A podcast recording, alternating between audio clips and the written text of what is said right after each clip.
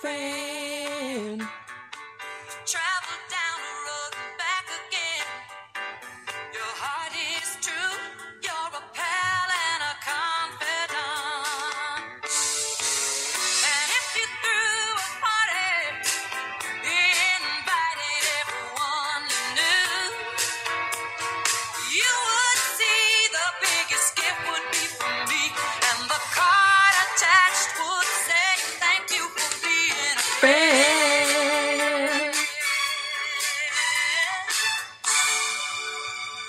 Welcome to Thank You For Being A Fan, a special edition of the BF Fancast where you get to share all your love of Alison Rosen. I love listening to that song because it really gets me in the mood to talk to fellow best friends and the fans of Alison. Today, our fellow best friend and fan is Emily. Welcome, Emily.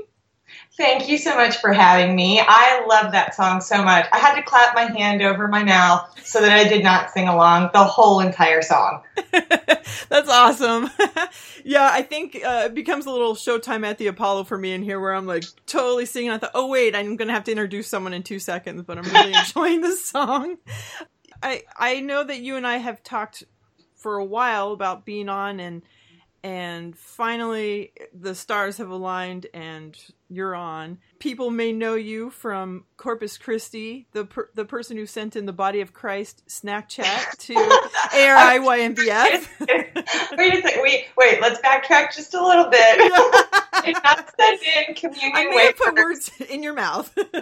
I did not send in communion wafers. If my archbishop, bishop, and priest are listening to this, I sent in just Corpus Christi snacks, and Corpus Christi happens to mean the body of Christ. Yes. Yes. I think hashtag Al was the one that let us know what that meant, and then it turned into, oh, the body of Christ snacks. It's like, no, wait. I'm just innocently sending you some really delicious snacks from Corpus Christi, Texas. You know what? Why don't we first talk about you? Tell me everything about yourself.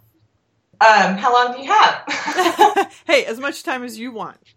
Well, my name is Emily. I live in Corpus Christi, Texas. I love it here. Moved back here about, a little over a year ago. And it's just the most beautiful place in Texas. I'm absolutely convinced of it, even though I grew up in Lubbock. If anyone knows where Lubbock is, it's up in the Panhandle. So, Waylon Jennings born there. Yeah, and Buddy Holly, I believe. And oh, well, let's not even start talking about Buddy Holly, because I spent my entire childhood there, and like there's like a Buddy Holly hour on the radio where they just play like obscure old Buddy Holly songs. I know everything there is to know about him. It's kind of a sickness with everyone in Lubbock, but no. So I live in Corpus Christi right now, and I have 2 children, an almost 9-year-old girl and a 4.5-year-old son. And I am a writer and a designer, and I'm a big fan of Alison and the whole gang. So would you mind sharing what you write for? Sure. I am writing for a brand new culture magazine, online magazine, in the Corpus Christi area. We are actually behind schedule on publication, which I still am not positive why, but it seems like there's a bit of a mix-up, not in terms of like, I don't know how to explain this.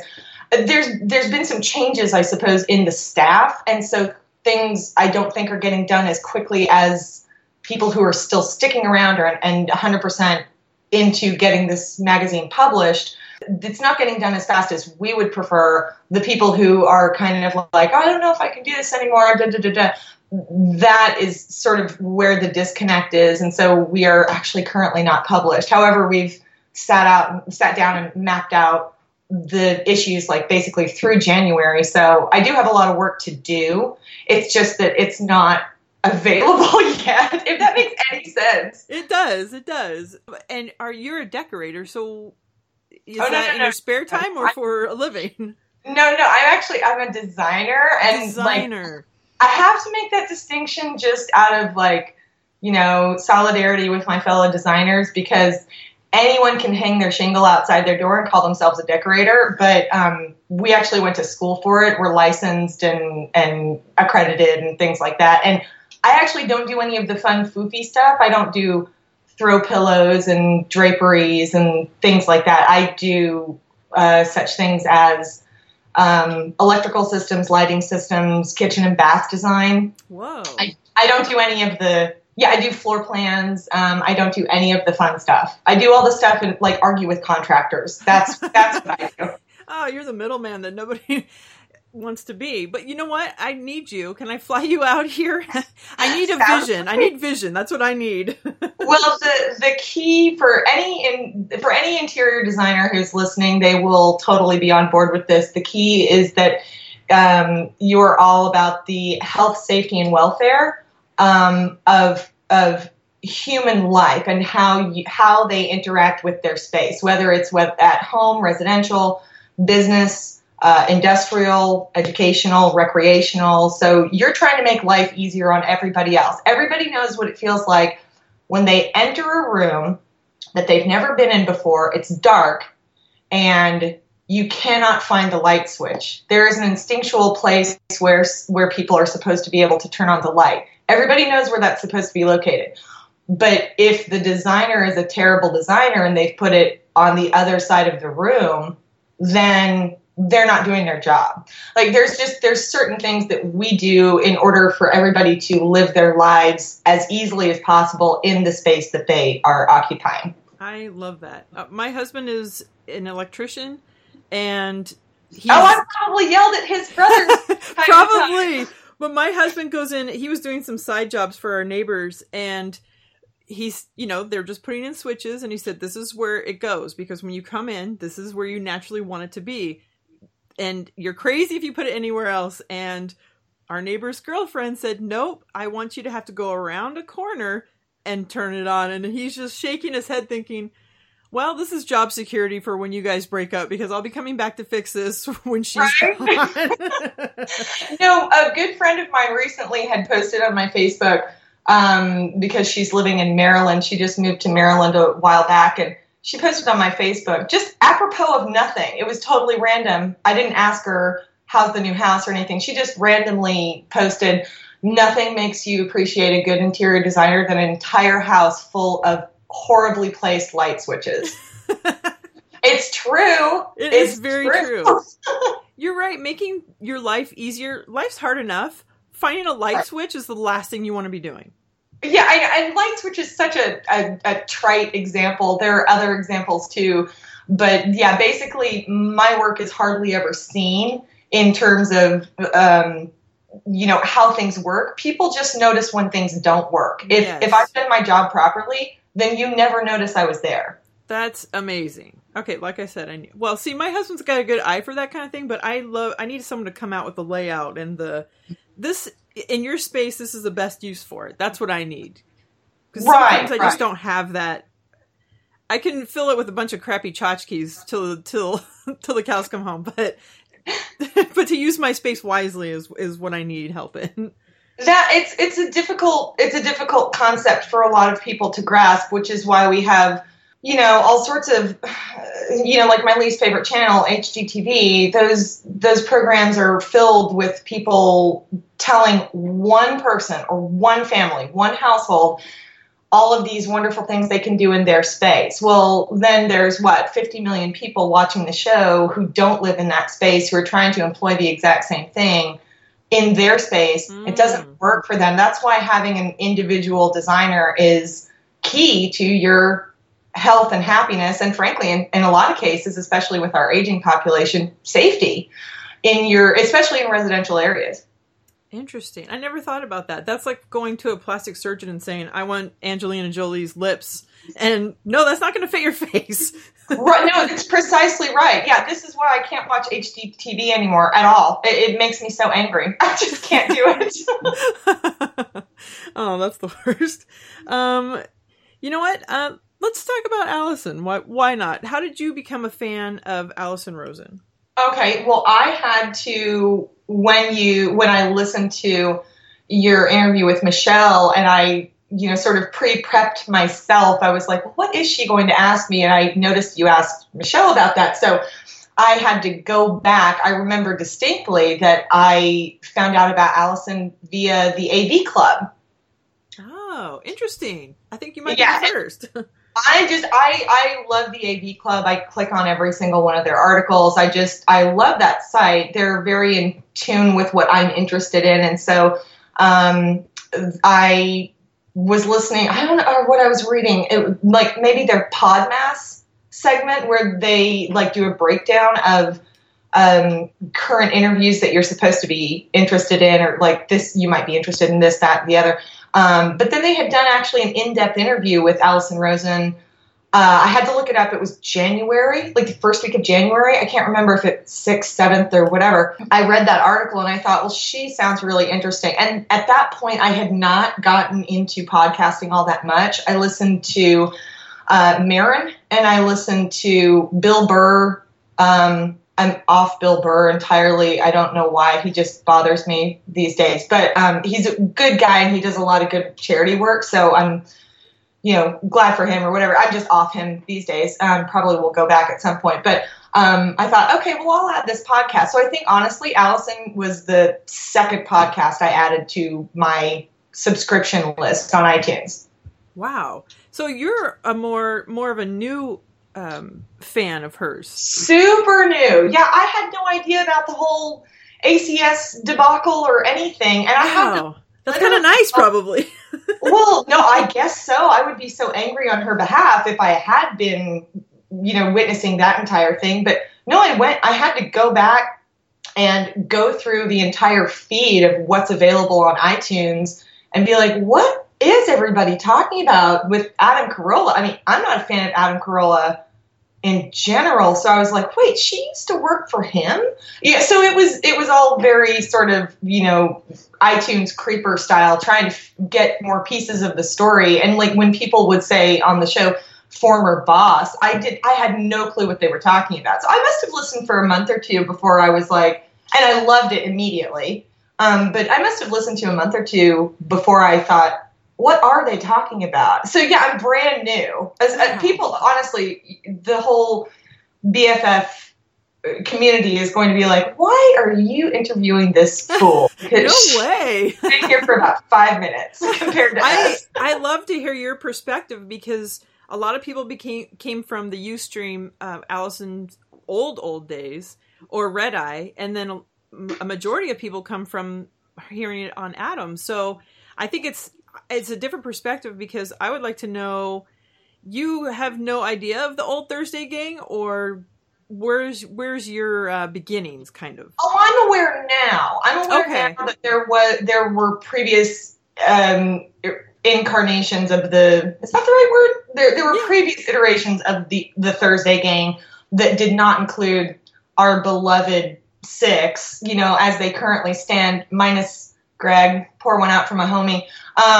But I did realize that there were other people because I think when I got into it in January, Greg was firmly entrenched, or I believe he was firmly entrenched. So I literally started listening with Greg as a permanent feature. So I know. I've been here 5 minutes. Sorry. No, that's cool though, because that didn't even exist. We don't even have to talk about that. It's like you started listening at the beginning of what the show is now, and you're a fan, and I think that's awesome. It's a different perspective. It's not sullied by the past.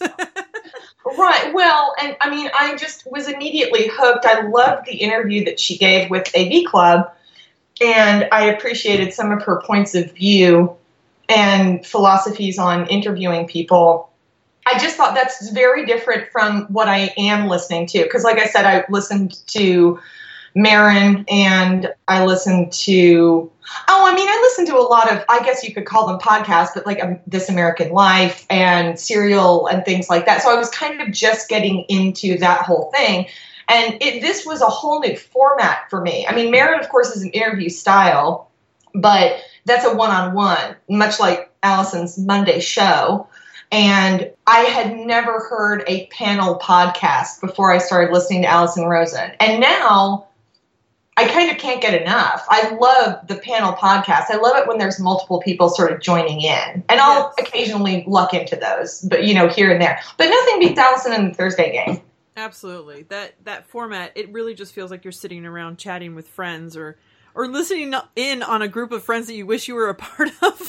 True. Yes. I know. I've often thought, like, in my weird little creeper world, I'm like, what would I talk about if I was invited, much like Raphael Castaneda was? I was like, God, lucky son of a gun. Seriously. I know. But I guess he donated money, so I guess it's okay. He did. And I'm really hoping that she does that again, because I think she can make some good money, you know, doing that, bidding on it and auctioning off a spot there. But, sure. I you know, like he said, the best part about it was sitting and watching, being in person in her house and watching all of this happen. Talking on it, yes, I don't know what I would say. Just, hey guys, I love you guys, you know. But observing it and being there, I think would be even better. And I would definitely pay top dollar.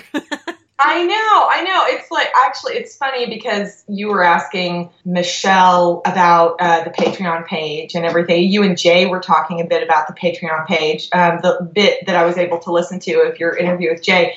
And I was like, oh my God, like virtually hanging my head in my hands. I have not become a Patreon subscriber yet because this is the time of year when I start getting super thrifty and cheapskatey about what I spend money on because I'm starting to get ready for the holidays. I know that it's just, I'm like, I'll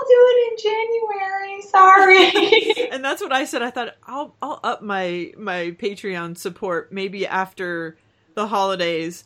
And I think I did it early enough that I kind of forgot about it because you're right. This is the time of year where I think, okay, we're having coffee at home. And what else are we doing? Leftovers tonight, everybody. Right. Exactly. Well, being freelance for basically everything I do is a dicey proposition in any case. And so I'm like, you know, I don't need to be, going out for coffee. I don't need to be buying myself anything. And this would be buying myself something. This would be a treat for me. So. I agree. That's kind of how I felt. I thought, well, I'm not going to be, I'll get my nails done maybe once this month, but I'm supporting Alison on Patreon. So I can't really, you're right. It is a gift to yourself. That would be something for me. So it's taking money away from the family and giving it to her. And that's for me because I want it. It makes my heart feel good. And it's fun to be a part of. She does have, you know, a $2. I'm not trying to push it here, but she does have a $2 a month. $2 a month. I know, but I would feel like so horrible if I did that. I know. You're worth more than $2, Allison. I felt the same way. And I thought, okay, I at least have to. I was already doing $5 a month through PayPal for however long, just because I thought I can do that. I sell on eBay a lot, so a lot of times I'll already have money in my PayPal account, and then it's just kind of like a freebie. Okay, it went to her. It never came to me. That's fine. You know, a little extra here and there. And then I thought, well, I'll do $5. That's what I'm used to. But then once you start looking at the rungs of, well, you get this much more with 10. And then with 25, you're an actual, you know, fan club member. And I thought, okay, I can't safely say I am the host of the BF Fancast if I'm not an actual fan club member. Well, but you have to do what's right for you first and foremost. Yes. And I mean, well, but, you know, I mean, I help in other ways. I've set up my Amazon account so that, like, all the crap I order on Amazon, you know, a portion goes to her. So I'm like, well, I'm helping in a little way. That's a huge way. I think a lot of times people listen to free podcasts, which most of them I think are free, that I know of. And you just, you know, you don't give back in any way. Maybe you leave a review. Maybe you don't. You just listen for free. So anything you do, I mean, that Amazon support, it's got to be huge. Well, especially knowing my household, because I absolutely detest going into actual stores. And so I have, this is so ridiculous, but I have toilet paper, paper towels, dishwashing pods for the dishwasher. I have all of that stuff delivered to my home. And I just got all of the components for my daughter's insane Halloween costume that she wants to wear, all of them, every single thing on Amazon. I was like, I'm not going to Hobby Lobby. I'm not going to Michael's. No, I'm going to Amazon. I'm just buying everything piecemeal and we're going to figure it out. So everything I buy on Amazon, I mean, I literally, my Amazon bill is a wee bit out of control. So Mine is too, and I told my husband the other day, I put an order in, and I thought, well, it's going to be a really big order because we've got costumes on there, same as you. The less I have to go into a store, the better. Costumes on there. There was something else. There were little pieces of everything that I needed. And I said, it feels better when you're only spending $40, but then if you make 3 or 4 orders, you're just tricking yourself. So I said, this is going to be a big one because I'm not doing that. Right, I do the same thing at Christmas. Rip off the Band-Aid really fast. Put everything in their cart, and then you have like $300 worth of toys for the kids. Get it all over with at once. And it's also a good way to, I have found, it's also a good way to not buy anymore. Just like, you're done. That's true. That is very true. I felt the same way. And the same as you with I haven't done the paper towels. I've done toilet paper where I thought, wow, this is too easy. And a lot of things, I don't know about the paper towels and the toilet paper, but everything else is cheaper than going to the store, and they deliver it to your house for free. I don't even know. In 2 days? Yes. In 2 days? Sometimes the same day. The same day one gets me.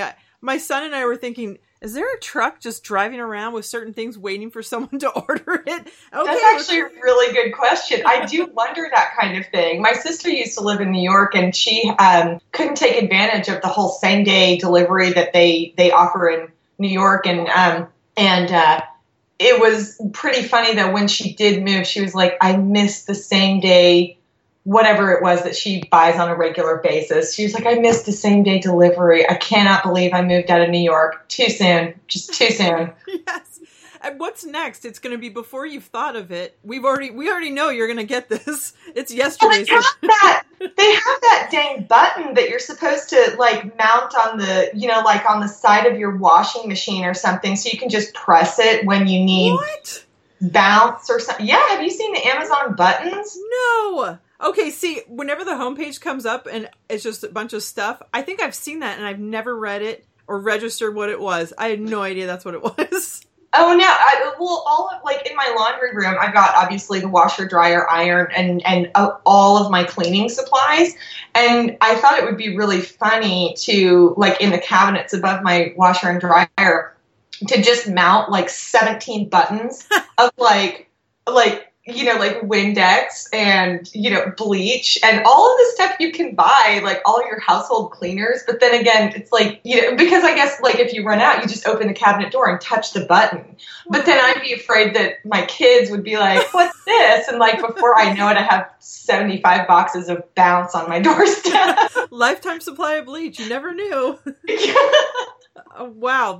I can't wait for the joke ones to come out. Like I need a hug or maybe some more racier ones. I need something else. But actually, that would be really great because my UPS guy is pretty hot. So really, push the hug button or the something else.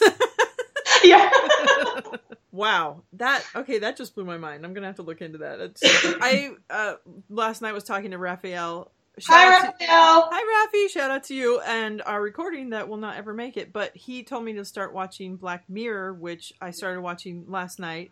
Watched the second episode today, and it is just this world of technology that is just another. I don't know if you've seen it, but it's just kind of crazy. So this kind of reminded me of that. It's on my list. It is intriguing to me, and I think I was clued into it by some, I don't know, Facebook ad or something that, showed it. It just like appeared on my feed. And I was like, oh, well, what's this? Because I love Bryce Dallas Howard. She's the one who's in it, right?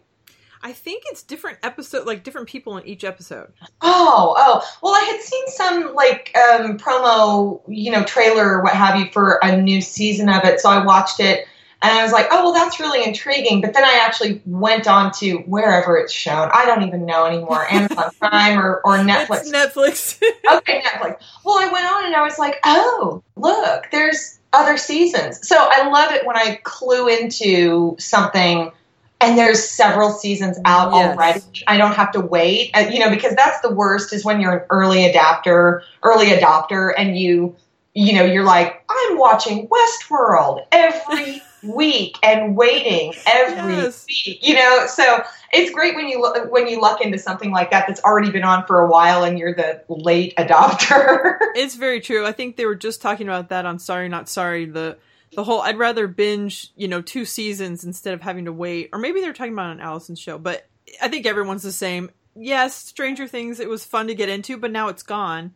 And it was hard not to watch it because everyone's talking about it. If it's a show that no one's talking about and I stumble upon 6 seasons of something, I feel like a treasure. Like, yes. Oh, I know what you mean. No, I hosted my book club here at my home last night, and there were 6 of us gals all sitting around, and I said something about Gilmore Girls, and one of the gals who's really young said, "What's Gilmore Girls?" And I was like, okay, stop what you're doing, put your glass of wine down, get in your car, drive home, turn on Netflix, and watch all of Gilmore Girls. You're welcome. And she just had no idea what I was talking about. I was like, okay, I cannot handle you anymore. You are way too young. Get out of my house and go watch it, and then we'll talk. That's so funny because I skipped watching Gilmore Girls. I was a late comer to it, and I'm old. And finally listened to it. Me too. I only watched it like a year or two ago. Okay, me too. And I did because of Jenna Kim Jones. She was such a huge fan, and I thought, okay, oh, and she was going to do a live... like a live Q&A, we're going to talk about Gilmore Girls. And I thought, well, I kind of want to be a part of that. And I never watched the show, so I'm going to watch it. And at first I thought, I don't know, I made fun of it from the beginning. And then it's like, okay, now I've already watched it now 2 times, the whole thing through again, because I miss Stars Hollow and I want to be back. I want to be back. And I almost feel like I want to start watching it for a 3rd time now. No, you know, you should do it and get it out of your system before the, what is it? Day in the life or a year in the life. Yes. You should get it out of your system before that comes on. You'll be all caught up. And I listened to Gilmore Guys kind of through the second, I kind of was already watching it the 2nd time and then was listening to Gilmore Guys, and I really liked doing that, and I thought, well, this would be kind of fun to... You're right, and I think it comes out in November. What is Gilmore Guys? Okay, put your glass of wine down now. No, I'm just kidding. I wish. The podcast, it's called Gilmore Guys. One guy, huge fan of Gilmore Girls from the beginning, and watches it on rotation. And a new person who had never seen it. So they go by episode. They have interviews with people from the show. They have shows where they read your emails and questions and stuff. And they've become so big that they have live shows now. And it's kind of crazy, but it's actually really fun to listen to because they dissect it. It's awesome. I have my phone right here. I'm already subscribed. I can't believe that. See, this is what happens when you're... an active, you know, mom of 2 and you like do freelance work and you don't get on the computer as often as everybody else does. Things just blow right over my head, and I'm super excited. As soon as you and I hang up, I'm going to listen to episode 1 of Gilmore Guys. Yes, and you know how I think I found it is Alison was on their show. Shut up. Yes. That's amazing. So I listened to that, and then I thought, okay, I'm watching the show already. I got to go back to the beginning. And it's funny, you'll see the difference, how different it is from the beginning to the end, or not the end, they're still doing it, but it's just, it's great. So I can't wait to hear if you like it. You got to get back to me on that for sure. I for sure will. I'll listen. Well, you know, I just recently added a few podcasts based on things I've heard on Alison Rosen recently, you know, oh, like, are you listening to this? Are you watching that? I mean, so it's funny because a lot of the really great things that I am listening to or watching or experiencing these days are from ARIYNBF.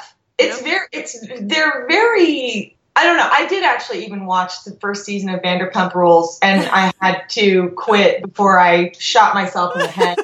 In general protest, but no, it's great. I really think the show is wonderful in sort of cluing people into new things that are out there and just interesting stuff, especially podcasts. And I love her Monday interviews. So many people that I really appreciate their point of view and would never have heard of. These are not, you know, she does not interview, with very few exceptions, I should say. She does not interview, you know, like these A-list, you know, George Clooney, Brad Pitt types. You know, she interviews real life people, comedians, podcasters, all kinds of interesting people who are not necessarily like, fawn all over their feet kind of, the A-list people. I mean, they're wonderful people and they're very important to our culture and everything, but she doesn't, she interviews all these wonderful people who are still accessible for people like you and me. And we can go and listen to their podcast. We can go and see their live show if they happen to come to Corpus Christi or where, you know? Yes. I think that's one reason why the show is so attractive to me, both the Monday and the Thursday show. They talk about real life people and real life things, and it's accessible.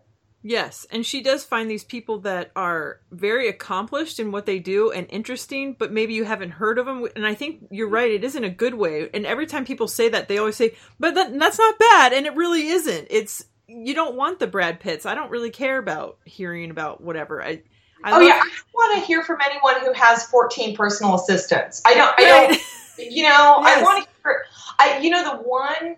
Now, correct me if I'm wrong, and she has had this person on the Monday show, but I don't know of it if she has, but the one person, my dream Monday interview would be Tig Notaro, because I have a big girl crush on Tig Notaro.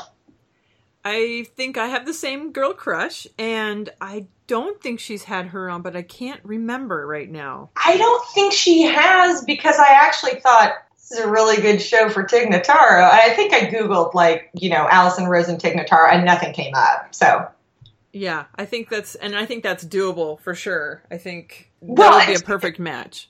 And well, Tig also used to have her own podcast too, so she might be. I don't know. I mean, see, now I'm just talking out of my behind. I don't know anything about podcasting, but she used to have her own, and it's over now.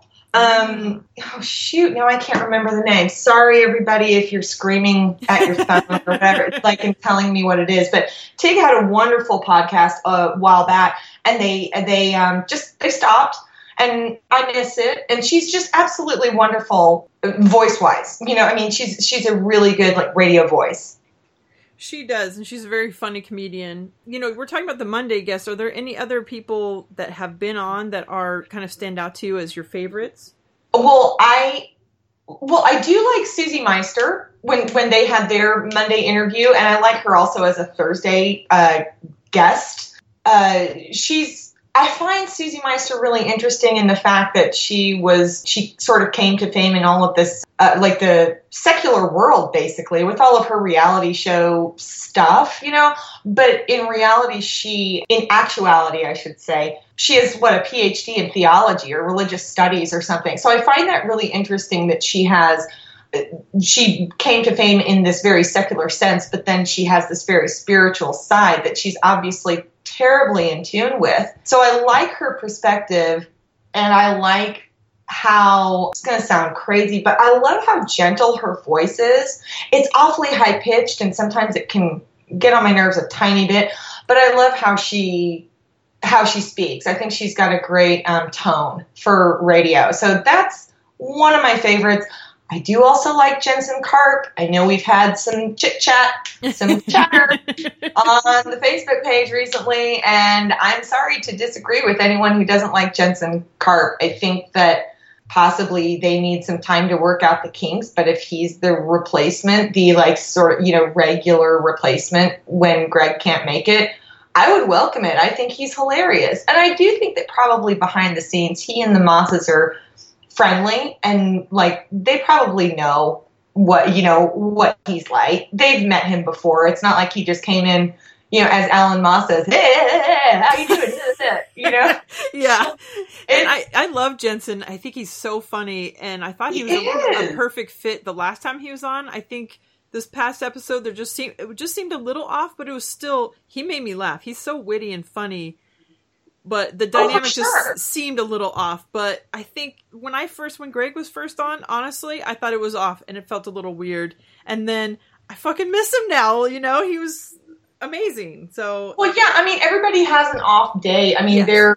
There have been times when even Daniel, bless his heart, has been off or kind of cantankerous toward Alison or whatever, or Greg even. Like, sometimes I'm like, God, Jeff and Daniel, lay off Greg. You know, he's being nice. Like, yes, it's funny. Jay and I talked a little bit about that on his episode. See, I've only kind of forgot about 20 minutes. Yeah, I kind of forgot that Colonel Jeff was a little snippy with Greg, or a little too harsh on him. I was like, oh yeah, I kind of forgot about that. Yeah, there have been some episodes where I've like been looked at my phone and been like, God, yes. Chill, dude. I really like Jensen Karp episodes. I know that he and Alison are good friends, and I really just, in a very altruistic way, I loved the Mindy Cohn episode. Not because I'm a huge, wow, Facts what of life. Thank you. That one I can remember. I was like, family ties? All in the family? What is going on? Facts of life. Thank you. Sorry. My brain just did something very strange. Those two as well. Yeah. No, I wasn't a huge Facts of Life fan at all. It's slightly before my time, and I think I was more like a Cosby kid, sad to say. Now it's sad to say. But you know, Facts of Life wasn't really on my radar as much. But the Mindy Cohn episode for me was an absolute joy and delight to listen to, simply because Alison is such an enormous fan. And she loved Facts of Life. She loves Mindy Cohn. She loves all of them. And it just was so fun for me to personally listen to, because I was like, God, she's having the time of her life. How much fun must she be having? That is so great. Oh, for sure. I could definitely feel her joy and her nervousness, and just everything about it was pretty awesome. Yeah, it was great. It was a great interview. And I'd love to see some of the other members from Facts of Life come on just to get her dreams through. Oh, I'd love to see Nancy McKeon. Yes. Nancy McKeon actually really creeps me out to this day. My husband calls me Joe Polnicek when my hair's not done. He calls it, oh, Polnicek's here. Oh no! Oh, that's funny. Oh my gosh! No, there was a when I was really young, and I believe Facts of Life had probably ended. Either that or it was in the new season with, you know, Beverly and all that, and the candy shop and so on and so forth, or whatever it was. I didn't watch it, but I was Allison's edibles. Allison's edibles. Edna's edibles. Edna's edibles. Edna's, yeah, but she was in a Nancy McKeon was in a made-for-TV movie about like a battered wife. Oh, and yes, my mom is a psychotherapist, and she and a single mom, and she let us watch this movie with her, and I was at an age where I really should not have been seeing the kind of graphic scenes that were actually, I mean, we're going to have to look this up. Like, we're going to have to look up Nancy McKeon battered wife TV movie or something and see what the heck it was. But there was a scene that actually made me start weeping. And like, that is the last I've seen of Nancy McKeon in 20 years. So like, she creeps me out. I cannot deal at all. I think she's been in every made-for-TV movie or Hallmark movie or Lifetime movie made-for-TV. Every time, well, not that I would turn it on often, but if it happened to be on, I feel like her face was on there. Yeah, it's really funny the kinds of, like, you can go onto YouTube and just be like, 80s TV movie as your search, and you will come up with all of those horrifying after-school specials, every weirdo movie that you ever saw on the television, like the ABC Monday Night Movie or whatever. They're all there, and I've watched some of them, and they are truly horrifying. Like, this is the Reagan era of scared straight. Yes. They're really horrifying.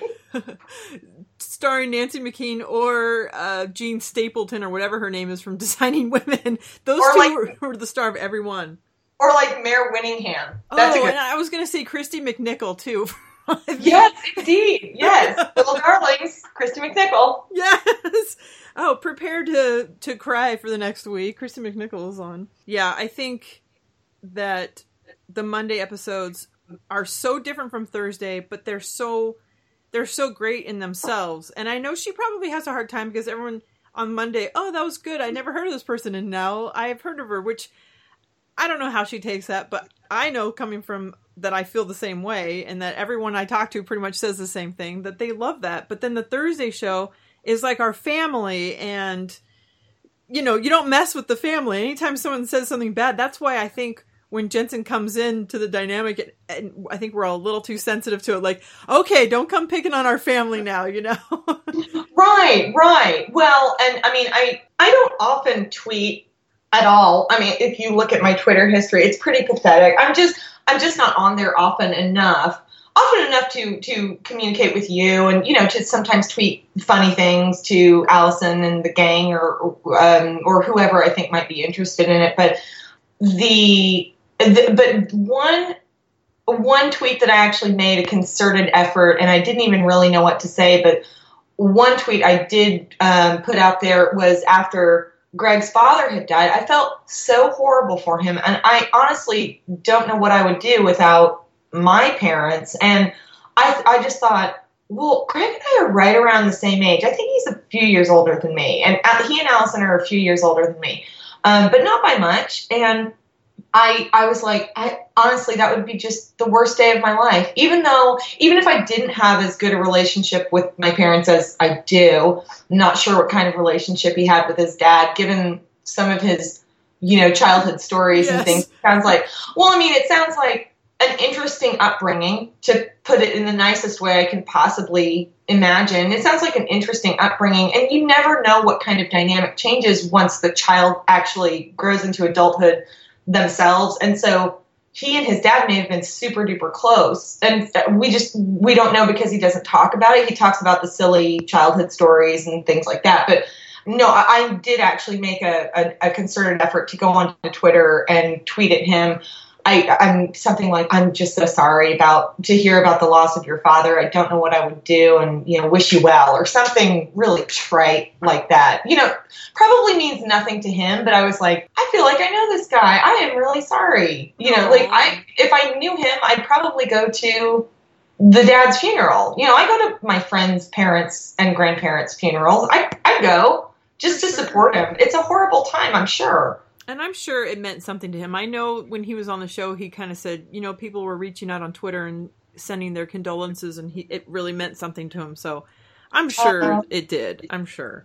Well, you know, I mean, I'm sure it's like anything after a loved one passes away. It's, you know, you get, you know, hundreds of cards or whatever. And it's like, thanks. Yeah, as you're flipping through them like a deck of cards. You know, I mean, it gets to be too much all at once, I'm sure.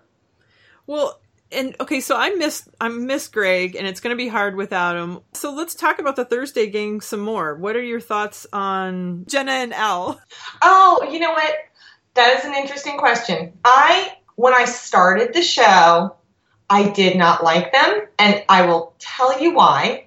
Well, I love them now. Absolutely adore them now, just to preface that. But I went to high school and college in Salt Lake City, Utah, where I was one of about 10 Catholics, and, you know, the rest of everybody was Mormon, or so it seemed to me. And I really left Utah. When I left Utah, I left with a horrible taste in my mouth for Mormons that is admittedly unkind, ungenerous, and unloving of me. And I admit that is a huge problem that I have, is that sometimes when, you know, the Mormon thing comes into play, I just get a bad taste in my mouth. But so I was like, oh my gosh, like after the first episode I listened to of the Thursday Gang, I didn't like them. I was like, well, they're Mormon, I'm done. But, you know, I obviously had the cognizance to say to myself, like, self, you're being an idiot. That was funny, or they're funny, or whatever. And now I love them. I really do. And it's interesting, I think, just coming from the perspective of someone who spent very formative years in Utah versus people who've never even been there before and hardly know what the LDS religion is all about, and, you know, what their practices are, and so on and so forth. I know more than I ever really cared or wanted to know about it. And so I had a huge prejudice against them when I went into the show. which is to my detriment, because they're hilarious, they're funny, they're kind, they're very accepting and understanding about people who have different cultures and lifestyles than they do. Right. I think, and now I adore them. Yeah, I think I did not have the exact same upbringing as you, but my limited exposure to Mormons was only really negative. So after meeting them, it's hard. And I kind of had that mind set up too going into it. Although I'm always open to having my mind changed. And when they came on, it's like, okay, they're superhuman. And then meeting Leanne, who's on here often, she's another great person. And I thought, okay, I've just seen a misrepresentation of the good people that are out there, you know, and that's unfortunate. Oh, yeah, for sure. Well, it's hilarious to me, too. Like, just recently this summer, after having graduated from high school in Murray, Utah, which is actually, it's inside Salt Lake City. It's a suburb. It's a city of its own inside the Salt Lake City metroplex. I went to my high school reunion this summer, my 20th, and I was like, why have I hated these people for so long? They're actually really fun. Like, aww. No, but I mean, there's a different perspective you have when you're 15 to 18. And, you know, a few people are horrible to you because you're Catholic, and that's just, I don't know, I'm not going to go into the whole Catholic versus Mormon thing because it makes no sense and makes no headway and whatever, but a few people are really horrible to you, therefore your entire high school sucks. That's the mentality of a 15 to 18-year-old. Correct. I agree. And even in college, it was the same. I had the same kind of feeling. I even dated a few Mormons in college, and I was, you know, I couldn't stand myself. It was very, you know, like that's the kind of weird mentality that people go through when they're a non-LDS person living in Utah in that age zone. Now, my mom still lives in Utah, and she has a ton of Mormon friends. They're lovely. They have nobody has any problems. This is specifically a young person's issue, and I dealt with it very poorly, and still have carried that, you know, to this day. Really, is when, you know, when I started listening to the show, I had a problem with it, and I was like, oh God, you know, get over yourself. And it was pretty easy to get over though, because they're just delightful, you know. So. Absolutely, absolutely. Well, see. They're doing the Lord's work in ways they didn't even know. I was going to just say, yes, Jen and Al are doing the Lord's work in their own way. Yes, they really are. What are your thoughts on Daniel? Okay, Daniel's laugh is the best laugh I've ever heard in my entire life. Yes. When he gets tickled about something, I giggle myself because his laugh is such a joy to listen to. Oh my gosh. I could listen to a recording of his laugh 20 times in a row and still be giggling along with it. I agree. And every drop they play of him being annoyed or whatever it is. It's just, oh my God.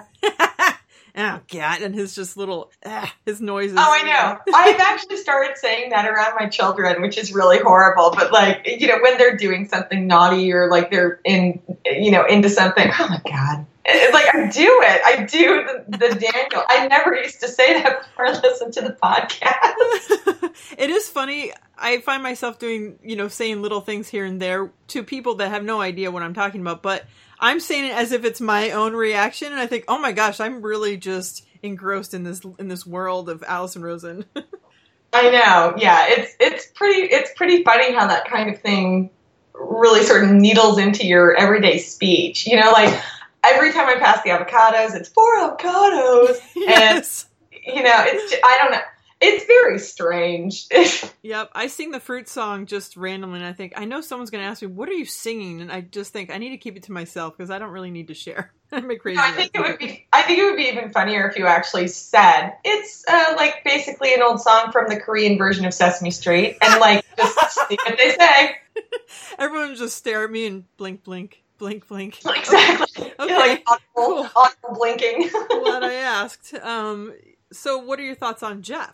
Oh, I have a monster crush on him. Just brain crush. Like, I love his sense of humor and some of his sly comments and things. And a couple of times he's actually said something in the course of the podcast that I was saying to myself, and I'm like, Jeff and I are twins. This is Jeff. I really like his input. And I remember what Michelle was saying, was it Michelle who was saying, he's a producer on a ton of different podcasts. He's a really accomplished producer and works with all of these people. And for all of the other podcasts, he's very much behind the scenes. I'm a big Larry Miller fan. I was a Larry Miller fan before I knew he had a podcast. And so when I found out that Colonel Jeff Fox is the producer for the Larry Miller podcast, I was like, what on earth? And so I subscribed to that one. I love Larry Miller. I've been a fan of his since Waiting for Guffman. And so he's such an accomplished producer, but he doesn't speak on the other podcasts. He does speak on the Thursday Gang show, and I love it. Whenever he pops in with something, it's like he's always the smartest person in the room. Yes, and it's always gold. It's always like, yes. Always. It's like he's sitting back with a big notepad of the best burns ever. And he just, like, as soon as there's a lull in the conversation, he dives in and rips everybody a new one. And, like, everybody just falls on the floor laughing, including me. Yes, I totally agree. You know, so, yeah, I adore him. I'm like, please don't go anywhere, Jeff, please. Yeah, meeting him at LA PodFest, I was so nervous and just overwhelmed because I thought, he's just so cool and smart. And I thought, I'm going to just put my foot in my mouth and... he's going to be, I don't know. I didn't know what to expect. I thought he'd be, I'm not full of himself. I didn't know what I expected. I thought he would just, you know, he's Colonel Jeff. So he should act like he's Colonel Jeff, but he's not. He's just so down to earth and cool and talks to you as if you're not an idiot, even if you are maybe. But he was just, it was really cool. And I know I overstayed my welcome in the group that we were in. I just kind of hung out and listened to him talk to everybody else, like, oh my gosh, he's just so cool. Oh, that's awesome. I'm thrilled for you. What a fun experience. It really was. I hope to have it again soon. I know in a couple weeks, we're going to, Raphael and I are going to be going to the In This Together festival that Superfan Megan is putting on. And nice. We're trying to kind of coordinate a group the night before to kind of get together Alison fans, because that part of the LA PodFest was just another part that we didn't realize was going to be so much fun, is getting together as this new group of friends that has met virtually and now is in real life, you know, meeting up. So that's cool. We're hoping to do that. And last night, talking to Rafi, I said, you know, Ashley's in Texas. My best friends live in Texas, and I go there once a year, and it'd be really cool. What I was hoping to do is have a get together in Texas, because I know Ashley's there. There are other people that are fans in Texas, and I go there once a year anyways. It'd be really fun if Raphael could fly out there and we could do a little Alison meetup, you know, and do something out there. It would be really, really cool. But I would love that. Somebody had just posted, was it this morning or, no, it was yesterday. Somebody had just posted on the Facebook page, like, what is there fun to do in DC? Like, it seems like all the West Coast people have all the fun. And since I had moved here from DC, I was like, oh, try this, this, this, and this. But I thought to myself, that's true. Everybody who lives in LA or the surrounding areas has all of this wonderful access to great, super duper events and stuff. And my best friend lives in LA. My best friend since birth lives in LA. And I've been meaning to go out there and see him for years now. So I keep thinking, maybe I'll just go out to LA and meet up with people out there. But it would be awesome to have a Texas version. Oh, absolutely. And my friends are in Austin. Ashley, I think she was in Austin. Now she's in San Antonio, but it would be just so great to do something, you know, where we can all get together and talk Alison. Even better if Alison can come out and have a live show there and really be the trifecta. We would all be there. And the likelihood of that happening is she needs to start going on tour. I'm telling you, as if it's so easy. You know, now she's going to be having a baby, and I know, right? Like, no problem. Just bring the baby along. Oh yeah, that'll just great. Get some nannies. You'll be fine. Yeah, I know. All your creeper fans will watch the baby for you while you perform. Not a big deal. Oh yeah, that should be fine. Yeah, I feel like we're so lucky that, like you said, everything's available to us. And a lot of it I wasn't taking advantage of. And now I feel like anything that happens, even though next month's thing is not Alison related, I know that there are Allison people in the LA area or that can come down and, okay, we're going to have a meetup again because it was so much fun. And we'll go to a restaurant that has to do with Allison or a place that has to do with the show just to, you know, really get the full effect. God, would we have to eat at Sir? Because if I see those Vanderpump people, I will shoot myself in the head. No, we did that for LA PodFest. So we got that out of our system. We're thinking like, there was a Korean barbecue place that we were thinking about doing the next time. That might be more Jenna related, but we probably won't go to the Palm where there was the great fingering event. I don't think that's in our radar, or on our radar. We went to the Hungry Cat the first time that Raffi and I met. Our friendiversary is coming up on November 2nd. I was made aware of last night. So congratulations! Is that 1 year? Yes. What's the anniversary gift? The 1 year anniversary gift for friendiversary? I don't know, because meeting him, he gave me all these awesome things. He gave me the Allison candle. He gave me a Big Lebowski record, like a painted record, and it was just awesome, you know. And he brought stickers and. And then the last time he outdid himself with bringing me more awesome gifts. Actually, 2 times now that he's given me amazing things. So this next time, I think just our presence is presence enough. Maybe we can buy each other a drink, you know. Yes, indeed. Or, you know, a pin from Allison's new store. Yes. That would be perfect. Exchange pins. Yes.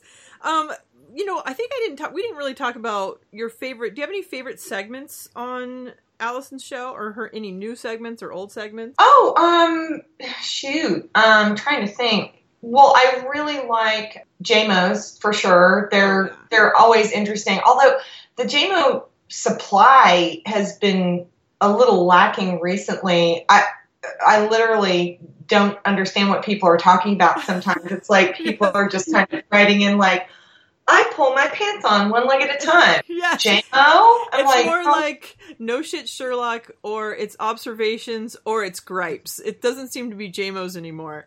It's very strange, yeah. But I do always like JMO's. I love Snapchat. Oh, yeah.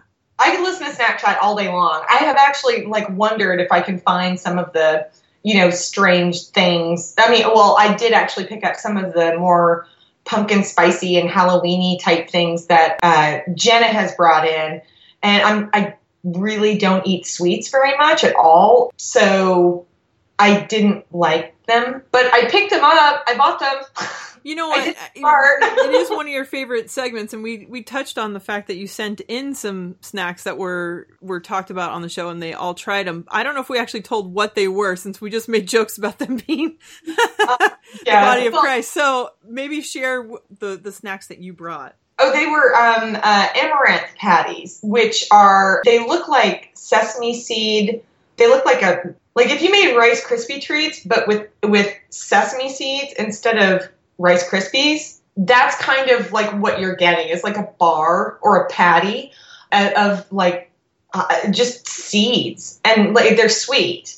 So that's what they tried. It was funny because I actually did send in a lot of stuff. I sent in some like coconut patties, which is basically just like coconut in horrible different colors. And ooh, I think Jeff liked that one better than the amaranth ones. I think I'm remembering, and that sounds right up my alley too. Yeah, I'm not a big fan. That's just way too sweet for me. I literally just don't eat sweets much at all. I have like a piece of Halloween candy because it's out, and I'm like, I'm done for another like 6 months. I'm done. Wow, good for you. No, it's not a dieting thing. It's just not my thing. I don't like it. I would sooner eat an entire bag of like salt and vinegar chips than I would like a candy bar. So I'm more of a savory person too, but yeah, I eat more sweets than I probably should. Yeah. No, but I sent a bunch of stuff, and the thing that I sent, and I was like, if they try this, my life will be complete. And it was the Candy Crisp jalapeno slices. They're candied jalapeno slices, and they are pretty much the best addition to anything you're eating at any given time. I don't care if you're eating ice cream, put these on top. They're so good. I'm intrigued. I need to try these. I will put them on ice cream. I'm sending you some, I promise. Oh, I'm so excited. That's so cool. The traditional Texas way to use them is, I mean, of course, you know what pimento cheese is. Yes. My dad had pimento cheese sandwiches at his wedding. Yes, indeed. Oh, good for your dad. Oh, he lives in Texas, by the way. He's in Dallas. Oh, nice. Yeah, that's where a lot of my family lives, too. No, the traditional way to eat these, or I don't know, traditional, but the best way to eat them, in my opinion, is to get yourself a cracker, spread yourself some pimento cheese on the top, and put one of these Candy Crisp jalapeno slices on top. It is the best thing you've ever put in your mouth. It is smack your mama good. I cannot wait. I'm doing all of that. Pimento cheese, please. I'm sending in my order. I'm clicking through the banner, the Amazon banner on Alison's page right now, and I'm ordering the best pimento cheese. The best pimento cheese. Well, if you're lacking pimento cheese, if it's not as easily available in your neck of the woods, you can also just, I guess, as a substitute, use cream cheese on a cracker and put this jalapeno slice on top, and you'll die of happiness on the spot. Oh my gosh, that's making me so hungry. I'm going to do it both ways. That's all. It's done. Because I already put jalapenos in my cream cheese as just a basic dip anyways, so it's stepping up a notch with the Candy Crisp. I'm just, my mouth is watering. I can't wait. They're amazing. They're so amazing. We touched on it just a little bit, but how did you become a fan of Best Friends Fancast? I mean, if you're new to Alison, you must be really new to this show, too. Yeah, fairly new. I just heard Alison talking about it one podcast, and I was like, well, those are my people. I need to find them. And that was it. So cool. I love that. And, you know, I think it's so generous of her to ever even mention it anyways, because she didn't ask for any of this, and we're just doing it, you know, for fun. And I'm glad that we're not insulting her in any way. That's not my, you know, my goal is just to praise her and make her, as she says, let's grow this motherfucker. That's what I want to try and do for her show, is to make it bigger and have more people talking about it. And for me, the JMOs got me more interested in her show because, you know, oh, she's going to say my name on the show and we're going to talk, you know, she's going to talk about my personal thought of whatever it is. And then she's getting the fans more incorporated into the show. And that's what I kind of want to do with this show. It's like, okay, she has this amazing show. And now we can all kind of create this community where we're talking about her show. And it's been so much fun. Well, I agree 100%. It's also, I think it's an important thing if people are, you know, lucking into the Best Friends Fancast, you know, for the first time or recently or whatever, they're trying to catch up with previous casts or whatever. I mean, I think what's really interesting is to listen to all of the wonderful people whom you have invited on or who have hosted or been in charge or, you know, all of the regulars and then all of these interesting people who come along. Because when I think the majority of the population, when they hear that, well, Alison Rosen is your new best friend, they have a fan cast, which is a podcast dedicated to and fans of ARIYNBF, they think, this is crazy. Like what kind of people spend time doing this? But, you know, because it sort of gets you back to that Triumph the Wonder Dog when he went to the Star Wars convention, you know, and he called everybody losers and like, you know, which button on this Darth Vader costume, which button calls your mom to pick you up? You know, I mean, that, of course, that is one extreme, but like we're all nerds for ARIYNBF, and we love her, and we just wish her the best and everything. We're not super duper like weirdos or anything. It's just we're just here, and we enjoy the community that can talk about the podcast together. We're not, you know, we may be wearing t-shirts, but we're not, you know, like holding conventions. This is not Star Trek. You know, we're not Trekkers or Trekkies. Right. We're ARIYNBF mega fans, and we just love the show. We look forward to it every Monday, every Thursday, and, you know, we're all best friends together. I agree. I couldn't have said better myself. That's it. Before I close the show, is there anything else that you wanted to add that I didn't touch on? Goodness, no. We've been on the phone for a long time. I know. It's so cool. It's like, okay, I have a new friend. How cool is this? No, it's really, truly so great to talk to you, because I've admired the Best Friends fan cast for a long time, and I was very nervous about coming on. I'm sure that you will, in editing, like, realize that my voice is shaking and I'm talking too much. Not at all. But I'm like, okay, so she's a natural. Perfect. You need to come on all the time and do the regular shows. I don't think my heart can handle it. My heart is...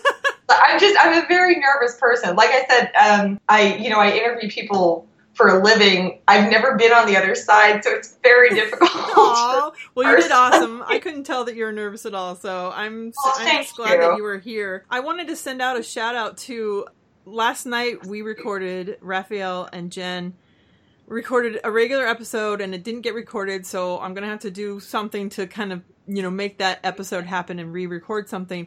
But we had a little tiny segment about how much we love Scott Marquez. So shout out to Scott Marquez, our fan. Yes, we love you. And I'm sure we'll do it again, because we talked about him and he's just really cool. So thank you so much for being on the show. This was awesome. Super fun.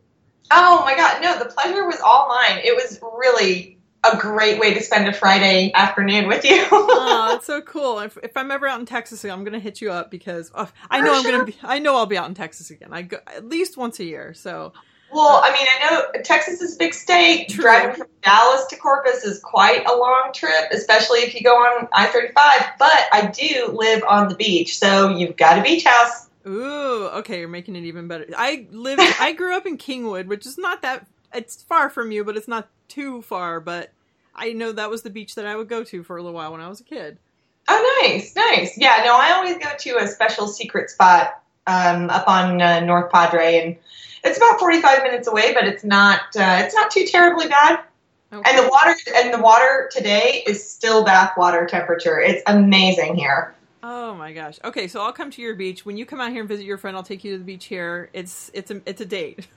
All right. Sounds great. And if you want to be on Thank You For Being A Fan or a regular weekly fancast, email me, bffancast@gmail.com. Follow the show on Twitter @bffancast. Follow me on Twitter @jmosandbffs. And thank you for being a fan.